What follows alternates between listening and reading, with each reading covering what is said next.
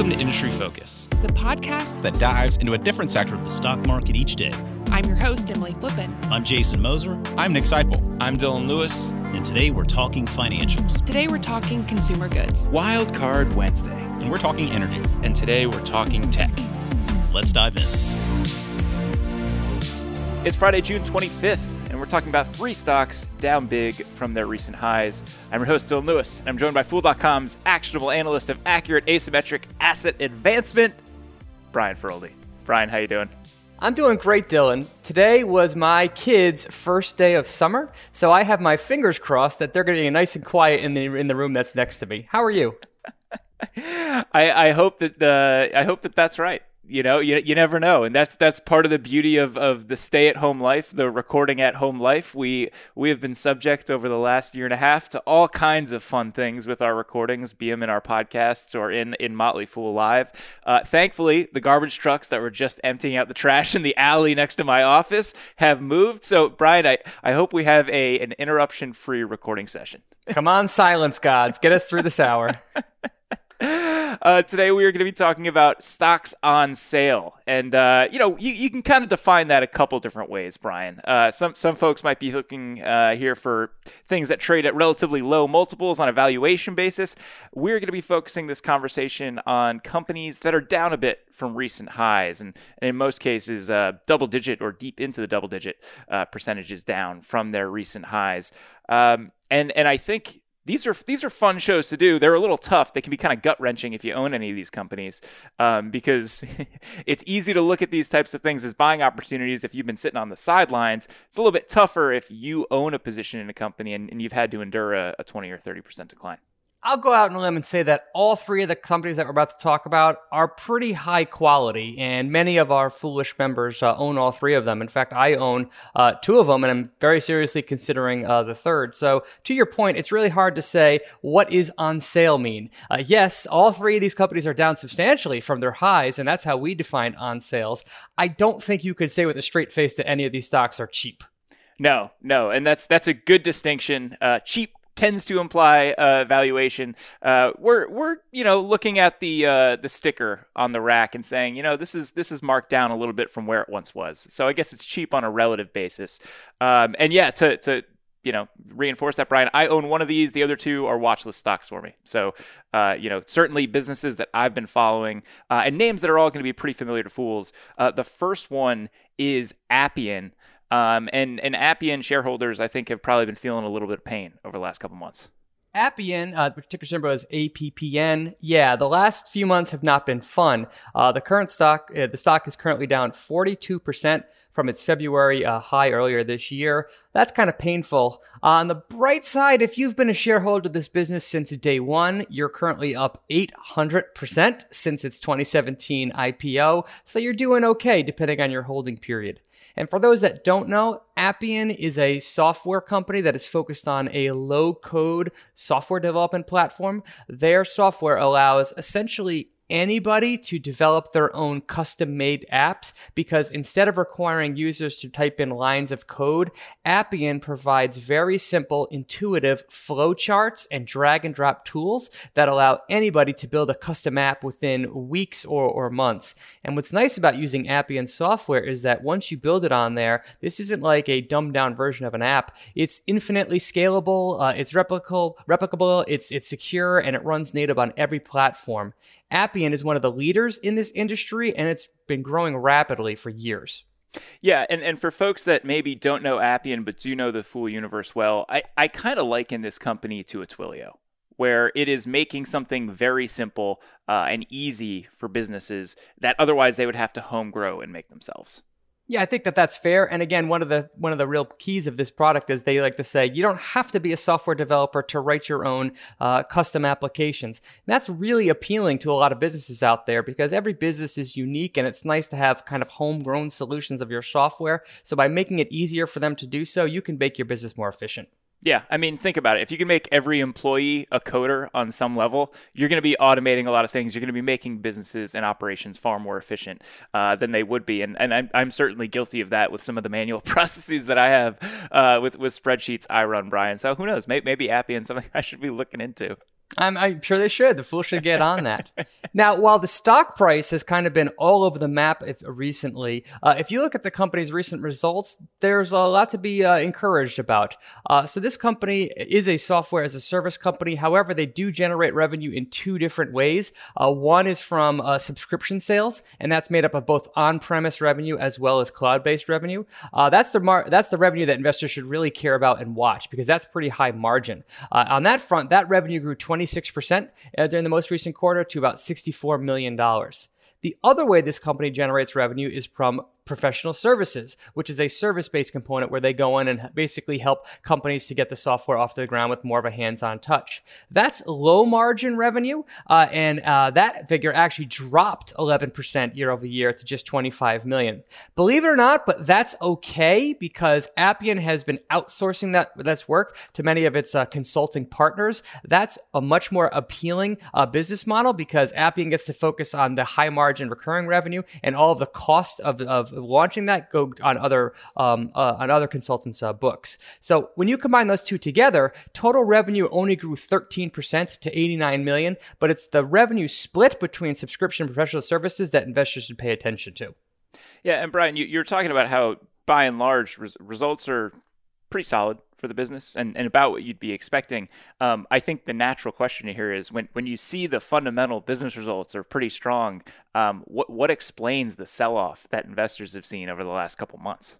For reasons that I still quite can't explain. For what for whatever reason, about eight months ago, Appian stock just caught the market's attention. It was right around the time that Slack was getting uh, bought out, and when that happened, I think investors must have looked at Appian stock and said, "This is next. This is quote unquote cheap uh, by comparison," and the valuation multiple just expanded hugely. Uh, this is a company that was trading at about 10, 11, 12 times sales, and at its peak just a few months ago, it reached 53 times sales. So even after the recent drop that we've seen, which has been pretty substantial, this company still say trades at about 29 times sales, which historically is actually still pretty expensive.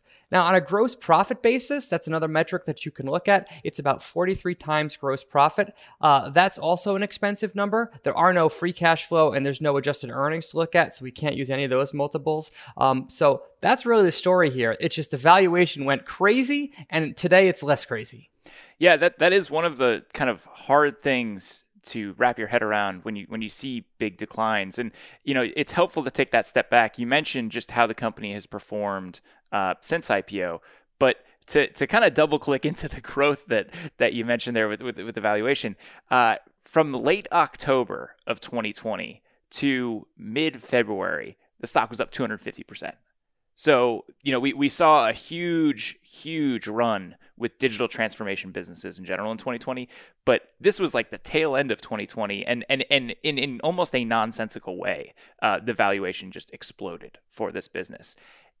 Even after this decline that we're talking about here, Brian, still up a clean double from from where it was in October. So a lot of shareholders probably still pretty happy with this company. Um, the the tough part is if you were one of those folks who bought a position or maybe your first position uh, sometime in early 2021 around those highs. Yeah, and Appian is a company you really have to double click and look at look beyond the headline numbers when you're judging its results. Again, if you just saw software company trading at 29 times sales, revenue growth was 13%, you'd kind of be like, what gives? There are so many other companies that are growing 40, 50% out there. How can this thing trade at such a high multiple? But again, you really have to look at the cloud and the subscription based revenue to really judge this company's per- performance. And on that front, it's growing in the mid 20s or even the low 30s. So that's a much more that's a much more attractive number. Yeah, and that's a pretty solid clip. I mean, I always like to take that that kind of step back and say, okay, well, what does this growth rate turn into over a short period of time? If you're growing in the mid 20% range, that's a, it's a double every three years in your top line. So that's solid growth. It's certainly going to command uh, a decent premium.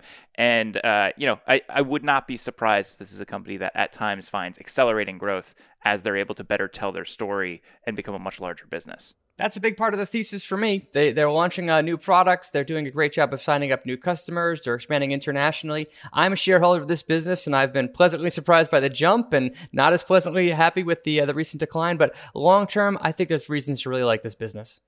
I think we're going to see a somewhat similar story uh, with our second stock here, and that's Airbnb. Uh, probably the one that people are most familiar with of the names we're going to discuss today, but really the name in short term rentals. This is a kind of marketplace or platform company connecting homes, rental properties with individuals that are looking for somewhere to stay.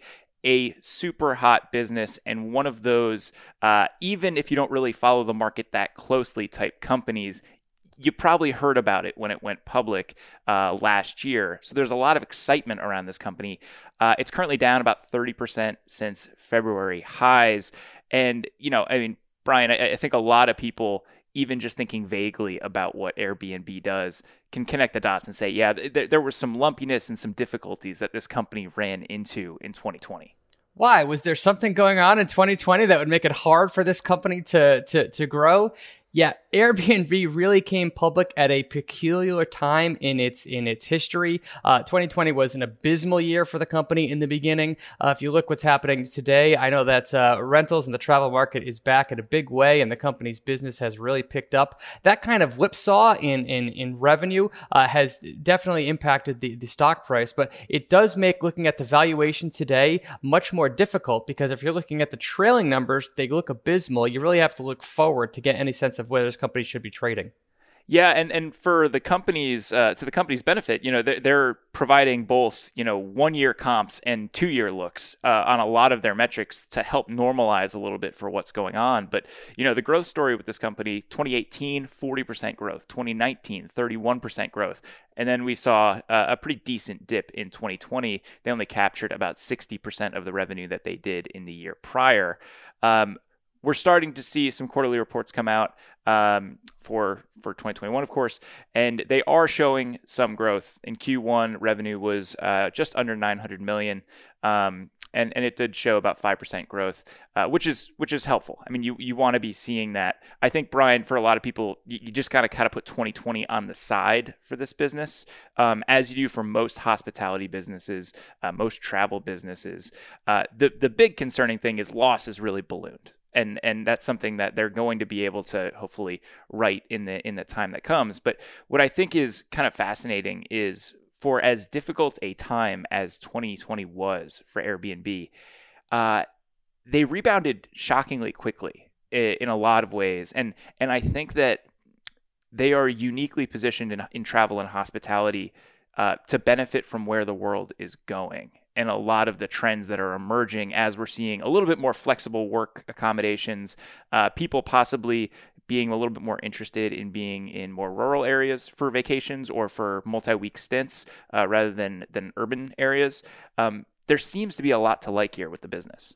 Oh yeah, I believe that you and I did an S1 show on this company, and when we did, we came away and said, "Whew, there's a lot to like uh, uh, about this business." And to your point, while the trailing revenue, well, while it's good to see that the revenue growth was over five percent, what really stood out to me was that this company reported gross booking values that were up 52 percent year over year. Now, yes, that was off a depressed quarter in the year ago period. Uh, however, Q1 of this year, there were still a lot of lockdown procedures basically everywhere in the United States and, and, and globally. Uh, but that should give us a really good sense that business is about to rebound sharply. And don't forget that a lot of people um, really up their cleaning fees that they charge for this, this platform uh, as a result of, of the pandemic. From what I've seen, those are still around. So that could expand this company's, the, the take rate in this company takes uh, for, for the foreseeable future. Yeah, and it was encouraging too to see that average daily rates uh, were continuing to grow for the business. Uh, they were up uh, 160. They were up to 160 dollars in the recent quarter, which is up 35 percent year over year. I mentioned some of the trends um, at play here, and the company specifically cited the growth in ADR is attributable to a lot of things brought on by the pandemic, namely flexible work setups, but also more rentals for entire homes, um, more rentals in non-urban destinations and more family travel. All of those are generally going to lead to bigger spaces, which can command higher rental uh, rates for the company, which is obviously good for the hosts and also particularly good uh, for the take rates. One of the other things that I think is pretty encouraging from recent results is that we're seeing booking windows lengthening for the business. And so this is basically how far out people are choosing to book uh, a reservation. And the further out people are willing to do that, I think that's in some ways, Brian, a sign of confidence that people can comfortably book travel, book hotels, uh, that kind of thing. Um, which, which to me says, it, you know, in addition to all of the other activity that we're seeing on the platform, a lot of the more casual travel is starting to return for them and that's a big part of their, their business. To your point, I think do think that's that's really great. Like like a lot of other industries that we've seen, the supply of of, of accommodations is depressed uh, right now. Meanwhile, people are getting back to work and have money to spend and are desperate to really go on vacation uh, for the first time. So that I think uh, is going to be a really bullish sign for this company over the next couple of years. And and I think you know people are wondering, okay, sounds great. Um, every, every, everything that you've said so far sounds pretty good. Uh, explain the dip. And you know what we saw in, in this case is about about thirty percent dip from from those February highs. Um, I think a couple factors at play here, Brian. But this is to some extent uh, similar to Appian, a valuation based uh, uh, correction kind of that we're seeing in the stock price. Um, you know, I, I, think things to keep in mind is we're, we're, still within the first year of them being a public traded company. Um, it's a consumer brand recently public, a lot of hype, a lot of expectations. This is one of those unicorns that almost everyone knew um, and and were pretty familiar with. Um, we also saw the lockup period come for this business, and so insiders were finally able to sell shares. Now there was already a, a pretty healthy decline happening. I think they were already down about 20% from highs when that lockup period expired. But that doesn't necessarily help things either when the supply of shares uh, winds up being uh, increased. Um, but I think, you know, to, to the valuation discussion, at peak, the shares of Airbnb were up 50% from where they opened on IPO day, less than a year out. And they were a multi bagger on issuance price, was somewhere in the mid 60s. So I could see how people with maybe a shorter time frame, Brian, just decided, you know, I'm sitting on some pretty healthy short term gains here. Uh, I'm going to take some profits. Yeah, you can't blame you can't blame them. And to your point, there's always all kinds of factors, such as the lockup, that can really smack around a share price uh, in the short term. When you see combine that with the kind of crazy financial number that we've seen, it makes sense why Airbnb is traded all, all over the place. But I got to tell you, this is a business that I do not own. But when I think about the next five years, it's hard not for me not to be bullish on Airbnb. I know. I'm trying to learn my lesson here from other services that I just really enjoy but never bought the stock of. And and Netflix is I think the poster child for this for me where it's like it is a business I've known about for such a long time. I've been a delighted customer for such a long time. I don't know why I never bought shares. I'm kicking myself daily for not buying shares, um, and trying to learn from that lesson with you know with Airbnb and say you know this is a great service. I've been using it for I think over five years at this point.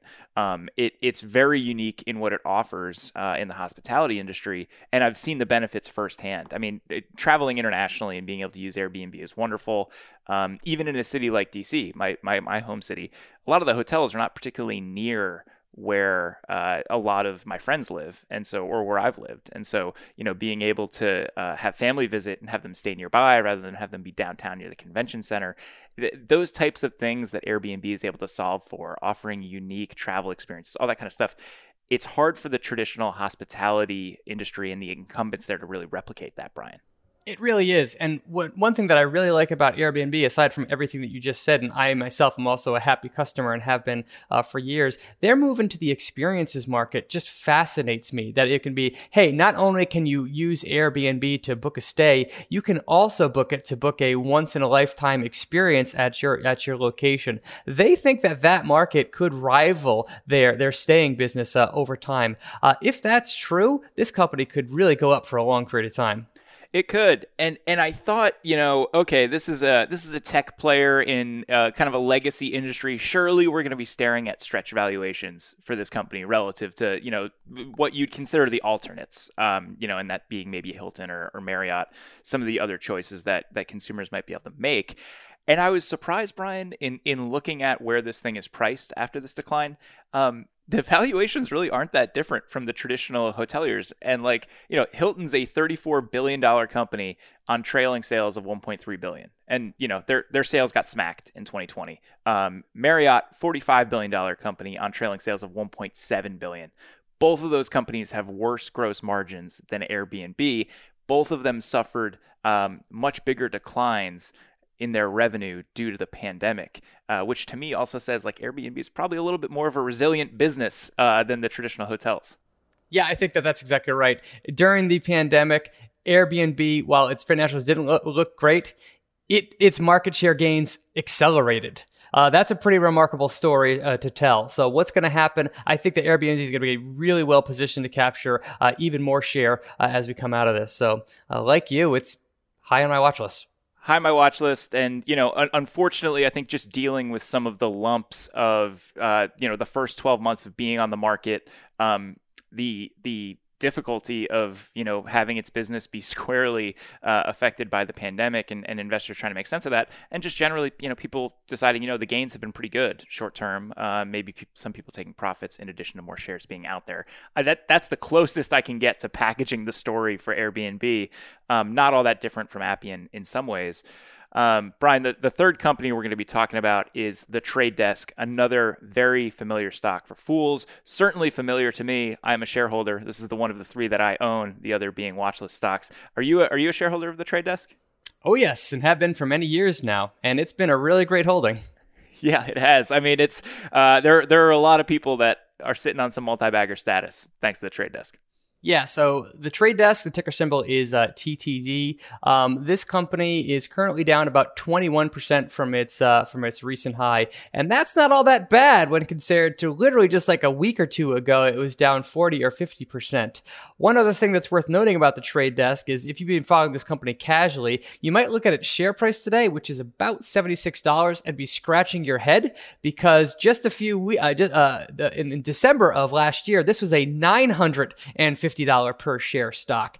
Don't be too alarmed at that. Just a few days ago, uh, the Trade Desk executed a 10 for 1 uh, stock split that reduced the number of shares out, that int- reduced the share price by a factor of 10, but it also increased the number of shares that were out there uh, by a factor of 10. It was a value neutral mark, but if you're just looking at the Trade Desk share price today, don't be like, wow, is this stock cheap right now? you know, and I'll, I'll, say, Brian, as a shareholder, as someone that checks my brokerage account every day, I'd forgotten about the stock split. And so, you know, I you, you get used to if you sort your brokerage account a certain way, just knowing where names are going to be.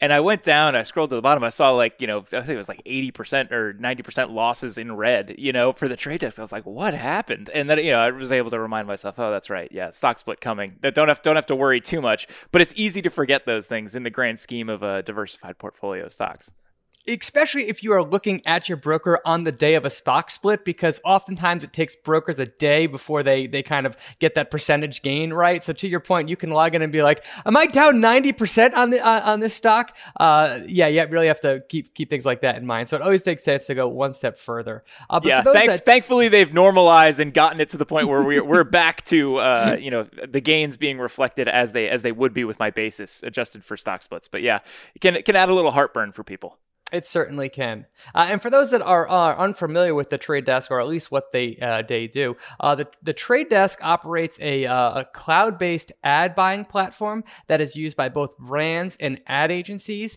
to help them uh, create, uh, manage, and advertise digital campaigns. So uh, the trade desk is focused on a, a niche, a, a, niche, a growing niche in the advertising market called programmatic advertising, which uh, their platform uses big data to uh, place the right ad in front of the right consumer on the right device at the right time. So it really helps uh, brands and ad agencies to get the most out of their advertising uh, dollar. The trade desk, as a leader uh, in that category, has just grown extremely rapidly uh, over the last few years, and this has been a home run stock for for investors uh, since since its 2016 IPO. This company is up 2,430 percent, and that's after including the recent drop. And when you look at the company's recent results, it makes sense as to why this stock has been so hot. Uh, revenue in the most recent quarter was up 37% to 220 million, while expenses were up across the board. A lot of that was due to stock-based compensation expense. So earnings at this company, adjusted earnings, actually grew 56% uh, to $1.41 per share. That's not new. This company has essentially been profitable and cash flow positive since it came public. When you combine that with the hyper growth that it's seen and expanding margins, it's understandable why the stock has done so well. Yeah, and and the thesis is is a, a familiar one really for anyone who owns Facebook or Google. You know, really, really, Alphabet, I should say. Um, if you expect more and more ad dollars to be spent on digital advertising, which uh, you know, I think by and large, that's that's where marketers are going. Uh, in part because it's trackable, in part because it works and the ROI is there. Um, this is a very similar play.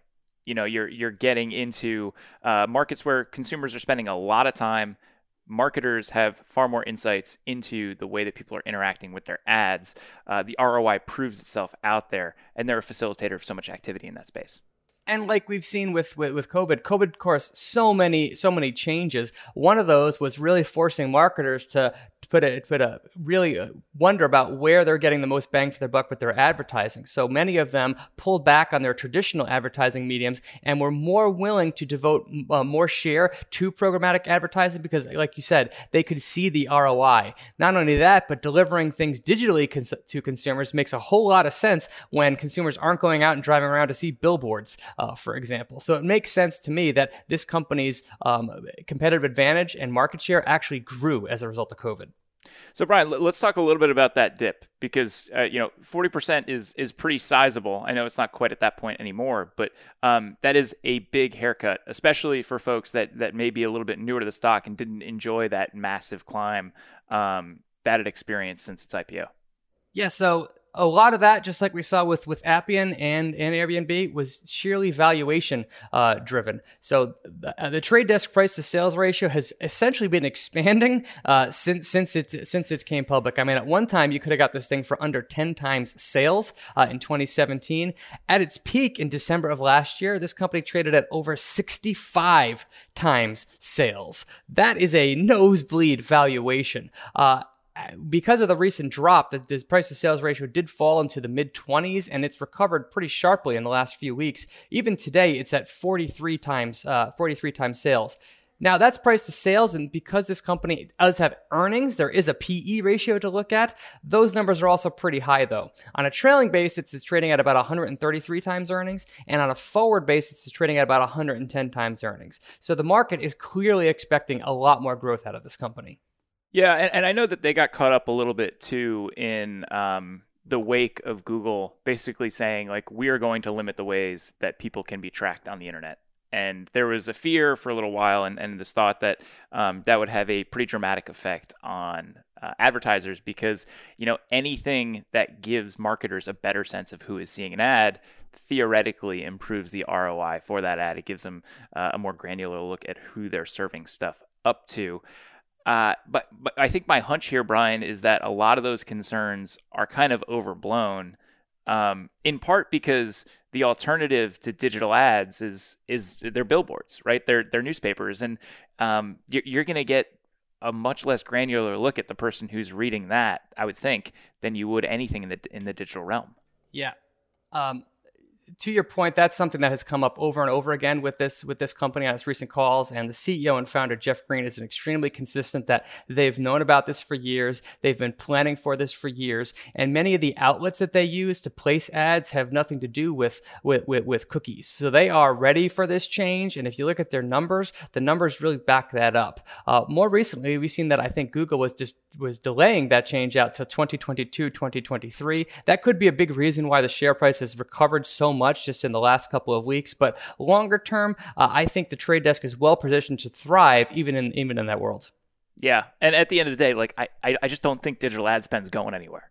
you know, it, it's it's too effective. We see too many marketing dollars heading there, and, and I think they're only going to increase over time. Um, so you know, if, if that's on your mind with this company, I think yeah, it, you can keep it in mind, but it's affecting the entire industry, and yet more and more dollars are still pouring in. You got it. Um, all right, Brian. So we, we kind of did three similar but but slightly different stories here, um, and I think it might be helpful to kind of focus a little bit on on some takeaways, just for people thinking through dips that they see and being able to identify them as buying opportunities or signs of trouble. Because we look at these three businesses, and you know, I say there, there's nothing really here that's interrupting the thesis for these stocks. Um, there there are some changes that they need to go through and endure. There, you know, there's the natural balancing act of valuation coming into play a little bit. But how do you differentiate between seeing something down 25% and saying, you know, I'm, I'm actually more interested now, uh, and then seeing something down 25% and say, ah, boy, you know, I'm not going near that thing.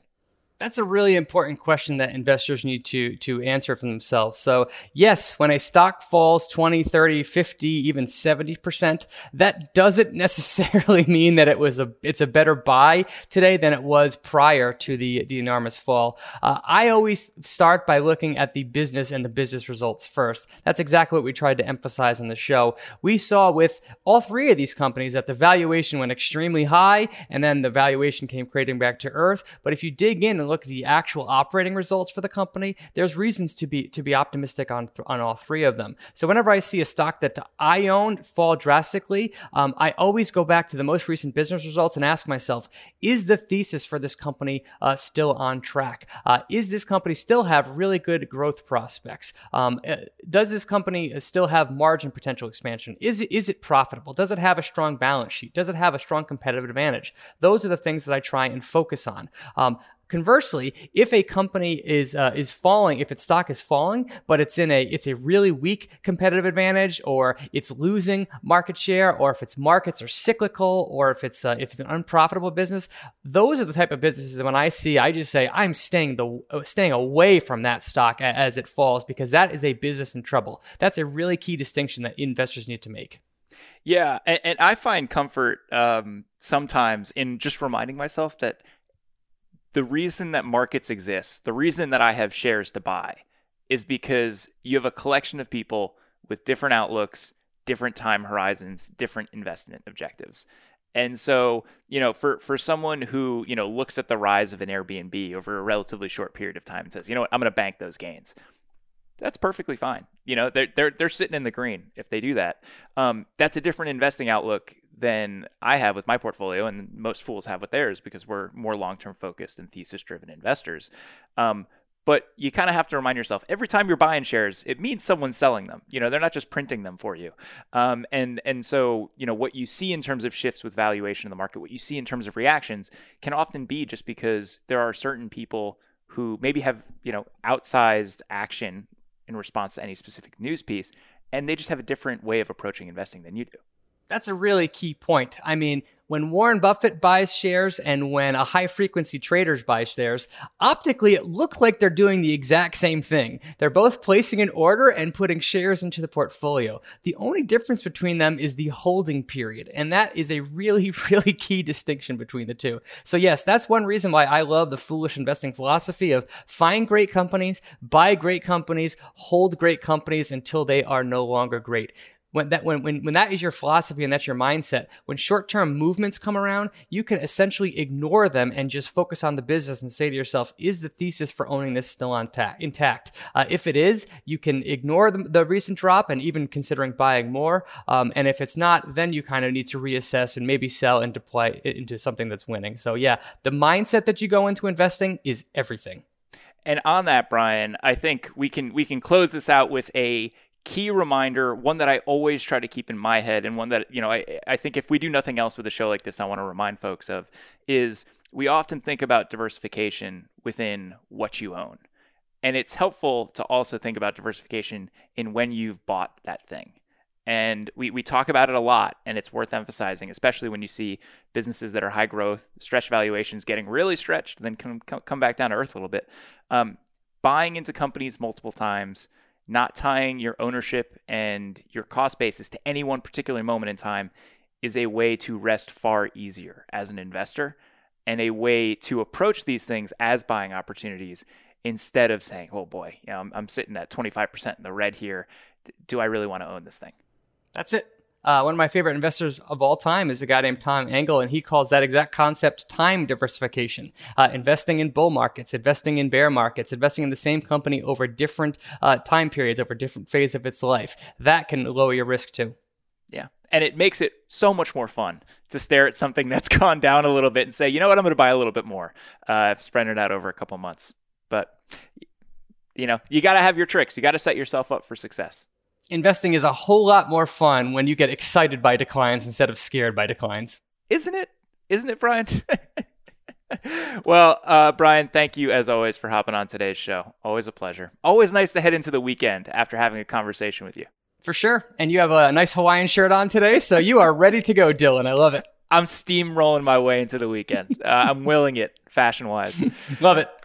Listeners, that's going to do it for this episode of Industry Focus. If you have any questions or you want to reach out and say, hey, you can shoot us an email at industryfocus at fool.com or you can tweet us at MF Industry Focus. If you're looking for more of our stuff, subscribe on iTunes, Spotify, or wherever you get your podcasts. As always, people on the program may own companies discussed on the show, and the Motley Fool may have formal recommendations for or against stocks mentioned, so don't buy or sell anything based solely on what you hear. Thanks to Tim Sparks for all his work behind the glass today, and thank you for listening. Until next time, Fool on.